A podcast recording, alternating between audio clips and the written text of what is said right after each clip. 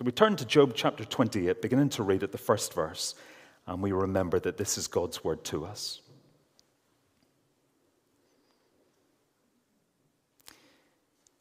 Surely there is a mine for silver and a place for gold that they refine.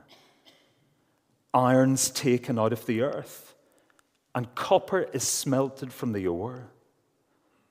Man puts an end to darkness and searches out to the farthest limit the ore in gloom and deep darkness.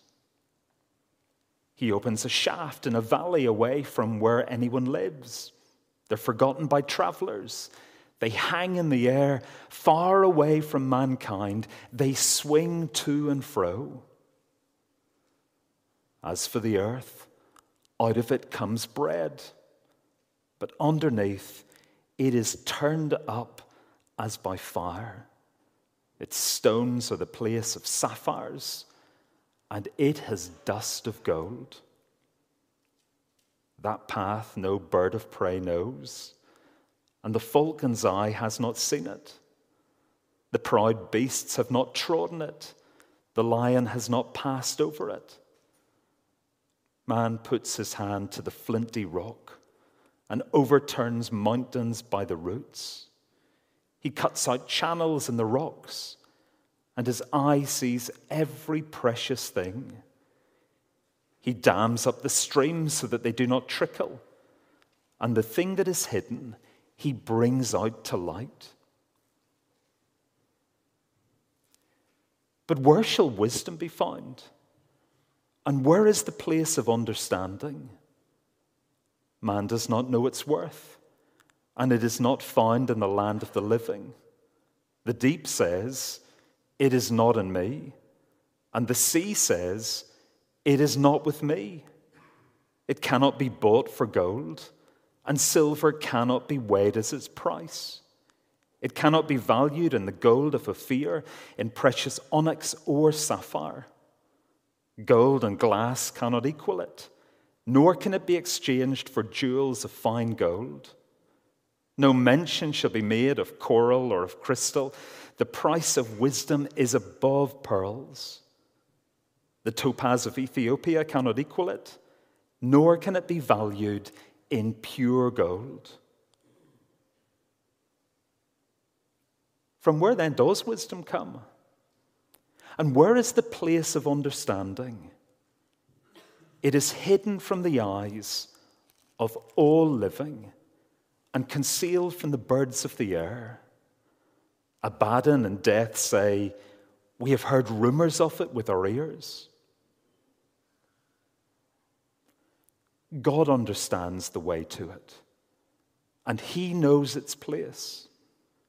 For he looks to the ends of the earth and sees everything under the heavens. When he gave to the wind its weight and apportioned the waters by measure, when he made a decree for the rain and a way for the lightning of the thunder, then he saw it and declared it. He established it and searched it out. And he said to man, Behold, the fear of the Lord, that is wisdom. And to turn away from evil is understanding. Amen. We thank God for his word to us. On Thursday evening, Lyse Doucet, the BBC's chief international correspondent, tweeted about the situation in Ukraine. She cast her mind back six months to what happened in Afghanistan and asked the rhetorical question what is wrong with our world? Now, as Christians, at one level, we understand the emotion behind that question. Because sin in our world is an irrational thing. It makes no sense. It's folly. We can ask the same question ourselves as we look around and consider our world. We can say, What is wrong with things? Why are things this way? But from another perspective, we know that the most fundamental answer to her question is that we live in a world which is in rebellion against its creator. And that means that our world is one full of evil and injustice. It is a world in which so often might is taken to give right. What is wrong with our world? Left to ourselves, relying simply on human wisdom, there is no answer to that perplexing question of what is wrong with the world. One of the great Reformation theologians explained it this way In our fallen world, in this world where we live in a condition of sin, we are lost and in the dark without God's word. Left to ourselves by nature, we know enough to know that we're lost. We're aware that we're in grave danger, but no more. That theologian likened it to a traveler who was lost in the countryside at night during a terrible storm. The only light that there was came from flashes of lightning, and all that the lightning could do was show how dire the predicament was. He gave another illustration of what it's like for us in our sin. We're like an old man, an old man who can only read with the help of his spectacles, but he's now lost his glasses.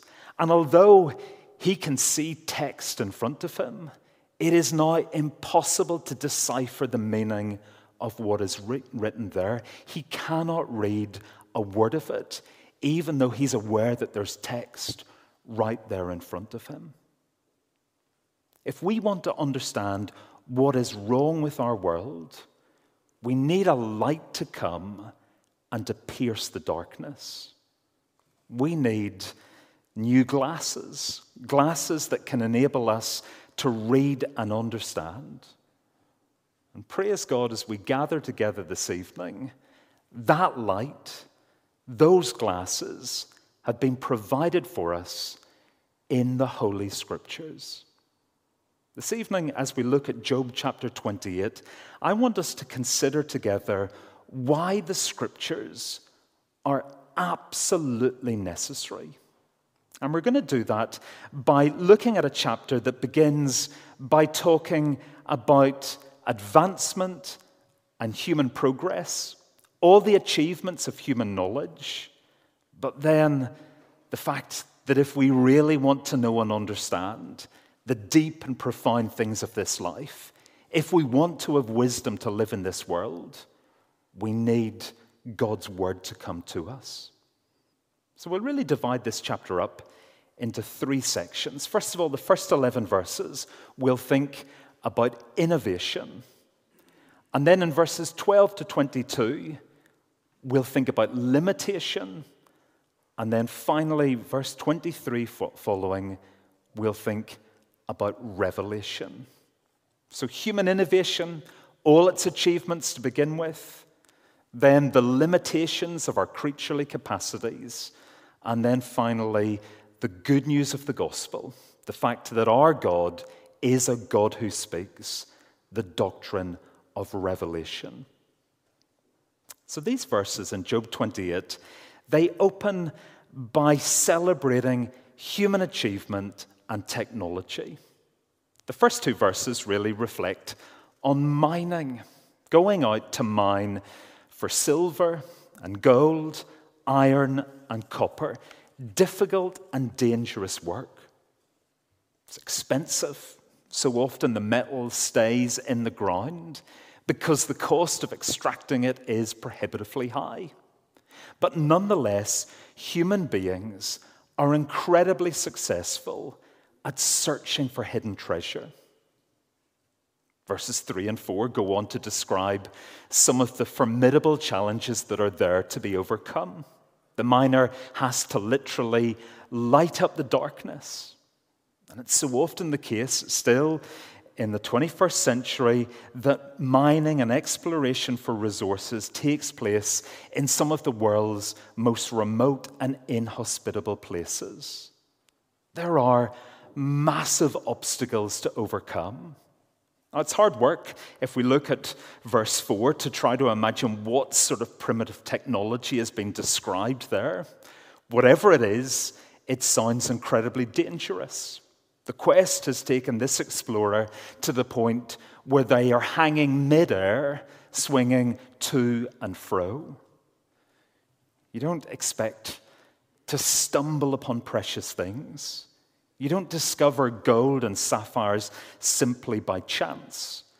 You have to dig out the ore, cart it away, smelt it, and refine it in order to access these treasures. The precious stones that are being talked about, they have to be blasted out of the ground, dug up, cut, and then set. These secret things are hidden away, and then there's something wonderful and glorious about discovering them. Creation for us does not yield its secrets easily, but human beings, God's creatures, we are innovators.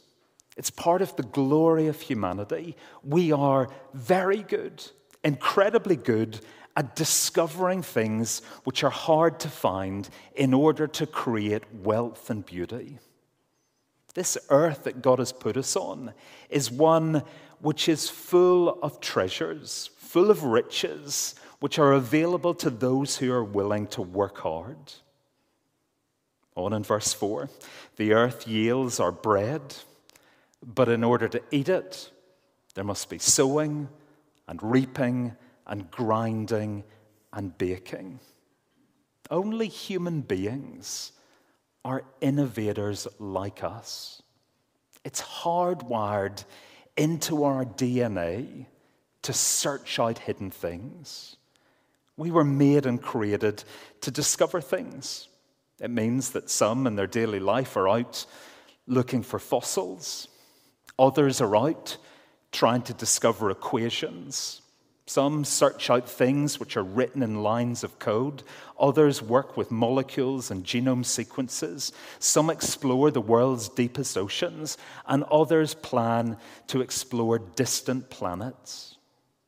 As God's creatures, He has made us to be creative and ingenious in figuring out the best way to do things, to fashion objects, to grow things, to discover the most efficient way to get the job done, whatever the task may be.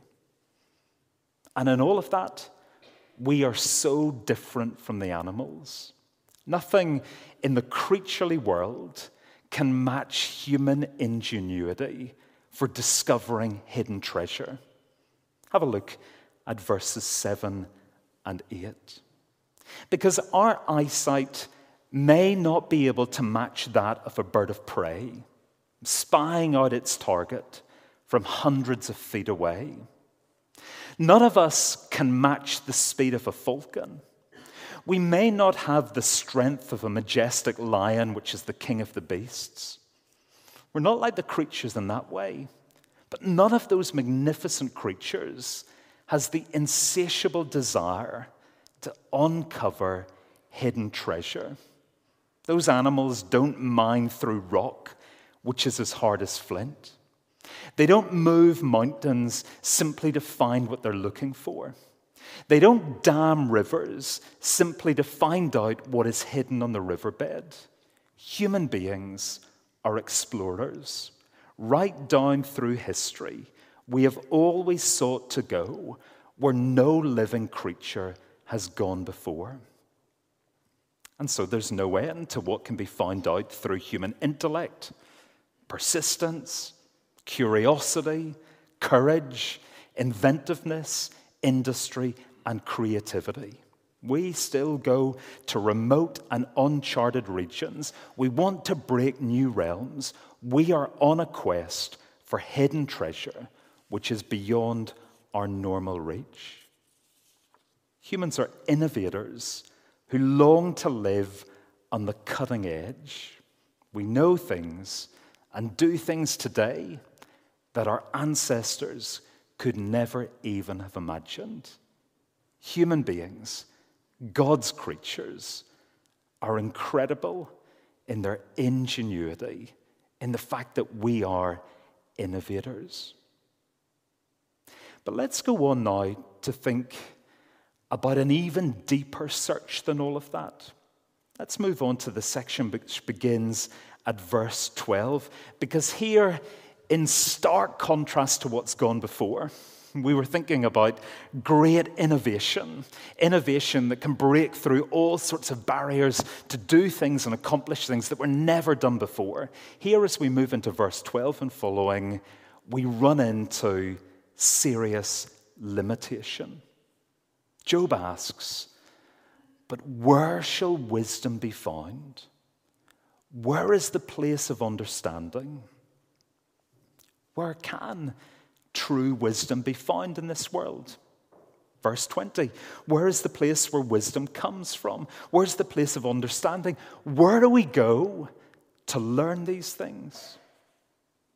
You see, it's all very well to create knowledge, wealth, and power. But it is another thing altogether to know what to do with those things. To have wisdom and understanding in this world, you have to know the answer to some of the most deep and fundamental questions. If you want to be wise, if you want to have understanding, you need to know who am I? Why am I here? Lyse Doucet's question what is wrong with this world?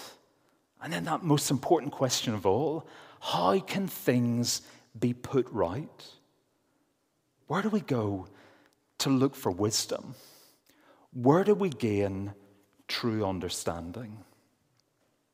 Well, our world has all sorts of attempts, innovative ways to try to find those things.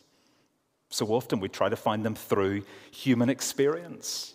Essentially, we try to search deep within to find perhaps some kind of inner light that will guide us on the way to wisdom and understanding. Many people in our world operate by a pragmatism that says wisdom and understanding will come from figuring out what works, what gets the job done. That's going to be the thing that will give wisdom and understanding. Other people think that wisdom and understanding will effectively come from consumerism, trying to find meaning of life in pleasure, wealth, and success. Well, Job tells us that wisdom and understanding is not to be found in any of those places. Job piles up descriptions of the most precious and desirable things in this world. He names them for us. He talks about gold and silver, precious stones, coral, crystal. And he says, wisdom, it is to be more highly valued than all those things put together. You simply cannot put a price on human wisdom. Every figure that you might try to attach to it will always come up short. It is more precious than all those things. And it is also far, far more difficult to find and to achieve. Because for all our innovation, all our success and achievements, all our creativity and technology, left to ourselves, we simply cannot access true wisdom and understanding. It's so precious, and yet it proves itself to be elusive. We think we grab it, and then it just slips away through our fingers.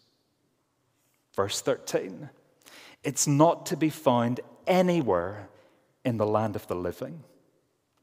Verse 14 even if we traveled to the deepest and darkest extremes of the world, you cannot find it.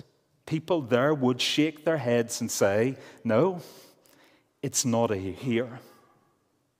As verse 21 puts it, wisdom and understanding is hidden from our eyes. In verse 22, Job mentions Abaddon and death. He's speaking of those realms outside the world as we know it, those arenas beyond human understanding. They're at best, they have heard rumors of wisdom, but nothing more. We glimpse it, we've heard the whispers, we know it's there, we know that we desperately need it but it is always beyond us. The greatest treasure of all is something that we cannot access. For all our innovation, industry, progress, and technology, this is a search which, left to ourselves, is doomed to failure. The meaning of life cannot be found in this world. Here, we are being forced into recognizing the severe limitations which there are upon human understanding. And so often we are slow and unwilling to accept that there are so many things in this world which are simply beyond us. It's so often the case that suffering humbles us and forces us to acknowledge the limitations of our wisdom and understanding hard circumstances, just the sort of things that Job faced, cause us to accept that there are answers that we need that we cannot find out. Our hearts cry out from within us, looking for answers when we're wrestling with hard circumstances. What is going on in my life? Why did I not get that job? Why did that relationship break down? Why did illness strike? Why were they taken from me? Questions that by ourselves we cannot answer. And we've seen all of this in Job's friends, with all their toing and froing. It's patently obvious that Job's friends don't have wisdom and understanding. We've had chapter after chapter in Job full of knowledge but containing so little wisdom and understanding. By this point in Job, we've had three long rounds of speeches, intelligent, gifted people who have been trying to explain how this world works in order to comfort Job in his affliction. And the answers that Job's so called comforters brought proved to be woefully inadequate. They've said all that they can say and yet nothing has been settled. Humanity can walk on the moon.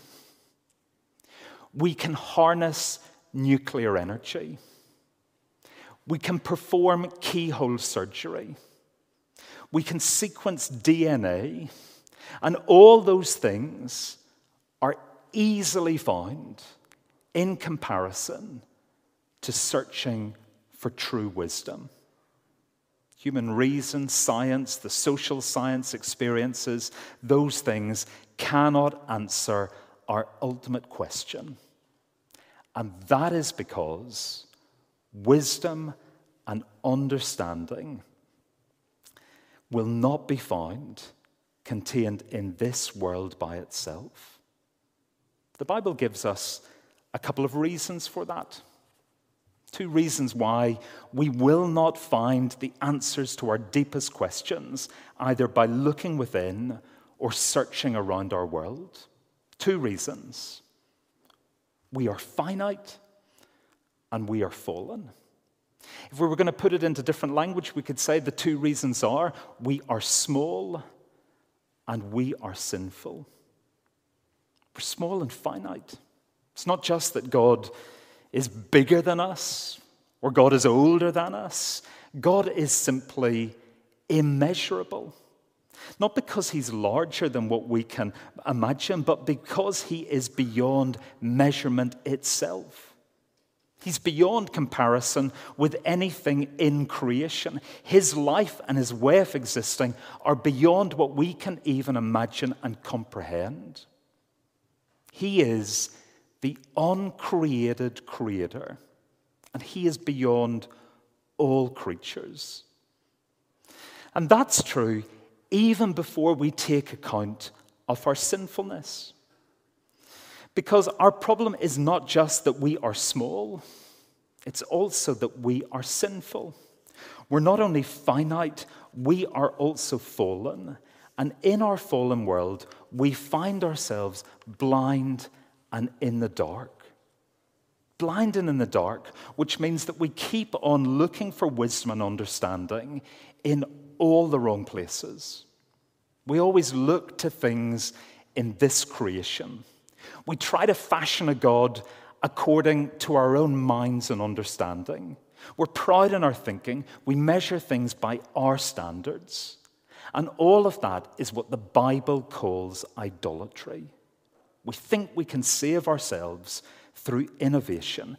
We believe the lie that by themselves, science, progress, education, technology, and government can transform this world.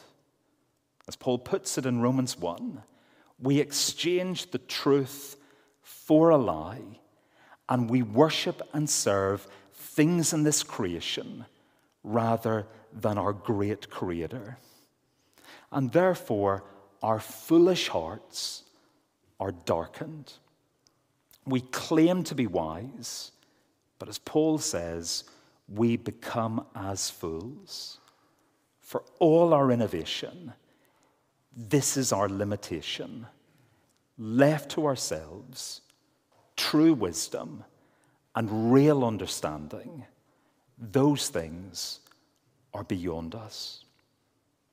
And that means that the haunting question of verse 20 remains. From where then does wisdom come? Where is the place of understanding? Well, the great news from this chapter is what we've thought about concerning our limitation. That is not the end of the story. We come to this final section, verse 23 following, and that brings things to a glorious resolution, captured in one word revelation. And here, we don't encounter the whispers or the rumors that we read about earlier in the chapter. Instead, we hear a voice speaking with unmistakable and absolute clarity. Verse 23 God understands the way to wisdom, and he knows its place. We are directed to lift up our gaze to the one who truly knows and understands. We're directed to the one who is the very source of wisdom. We're confronted with the absolute difference between us creatures and our Creator. In verse 24, God's vantage point is completely different to ours. He is the one who looks to the ends of the earth and sees everything under the heavens. God is the one who sees and who knows it all. The Creator's gaze comprehends the creation in all its entirety. God's knowledge, his vantage point, is completely different from ours. It's so different that we cannot conceive how much greater it actually is. God knows everything about this life in this world, every single detail, and He sees it all at once. In the next verses, 25 and 26, Job moves on and he talks about something that we love to talk about. He talks about the weather. And the reason why we love to talk about the weather is because there always is so much to talk about with it. It's always unpredictable. It's unpredictable, and yet it has great significance and bearing on our everyday lives.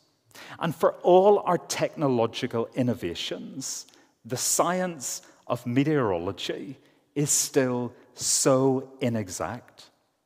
The Met Office says that five day forecasts are now as accurate as three day forecasts were 20 years ago.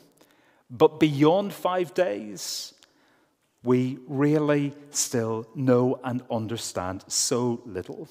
We, it's so difficult for us because we're dealing with a chaotic system, a system in which tiny factors can have huge impact upon the weather that we encounter. These verses tell us that God established the forces of creation the wind, the rain, the thunder, the lightning, they are all ordered by His decree. That is the power of His word. He speaks His decree, and it is done. We might try to speculate about what might be. God simply speaks, and it is so. And that's the fundamental distinction between the Creator and His creatures. God set up the universe, He decreed how it would work, and so He always knows and understands infinitely more than we do as creatures. So don't miss the magnitude of the introduction to the final verse, verse 28. And He said to man, This awesome God, this incomprehensible one, this infinite God, he speaks. He speaks to us, his creatures.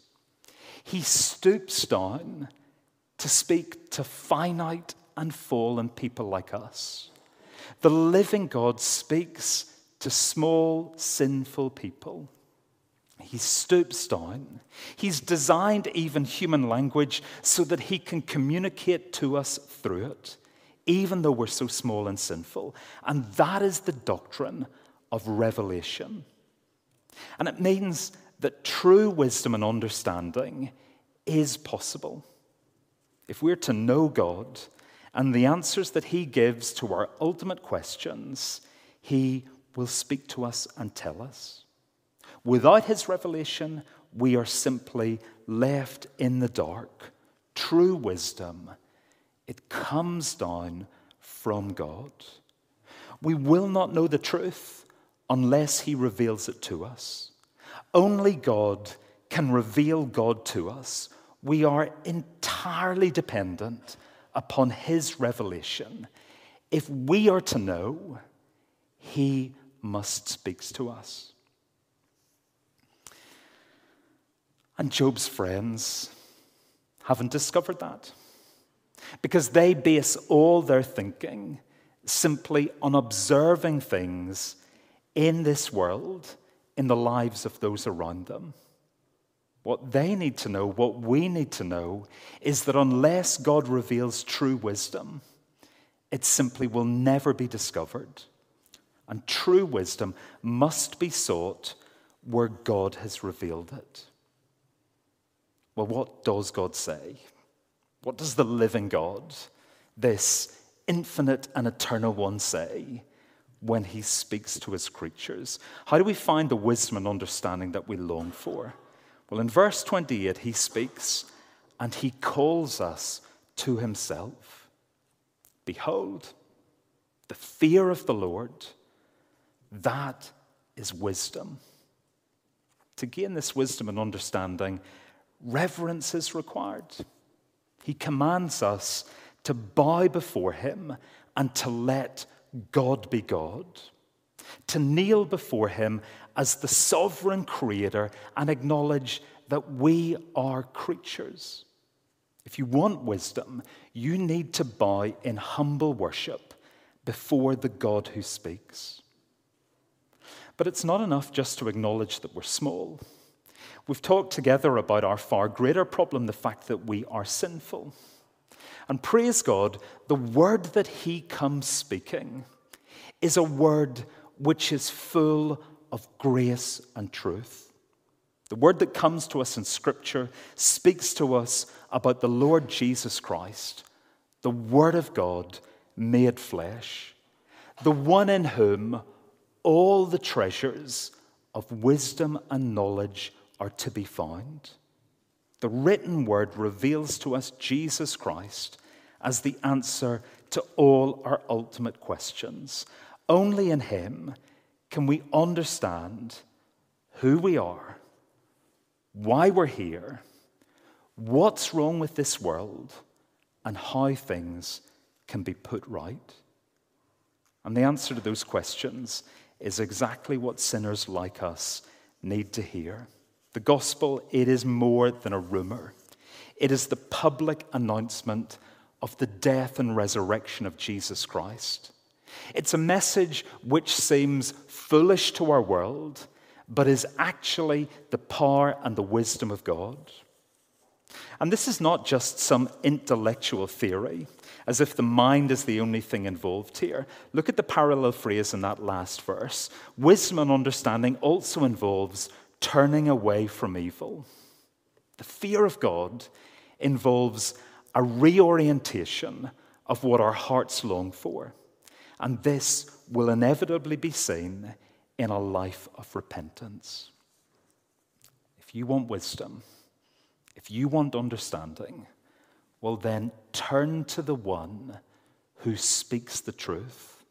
Turn to the written word of God, the Bible, which is able to make us wise unto salvation through faith in Jesus Christ. And it's not an optional edge that's given to us. It's something which is absolutely necessary if we are to know God and how to live with true wisdom and understanding in His world. The Bible doesn't come and just give us some upgrade in our knowledge. The Bible is the light that we need to pierce the darkness. The Bible is the spectacles that we need to see and understand this world. The fear of the Lord means to seek the wisdom in the place where God has revealed it, not looking within to some personal experience. Instead, the fear of the Lord is to turn to the written Word of God in order there to encounter the Word of God incarnate, Jesus Christ, the one in whom are hidden all the treasures of wisdom and knowledge.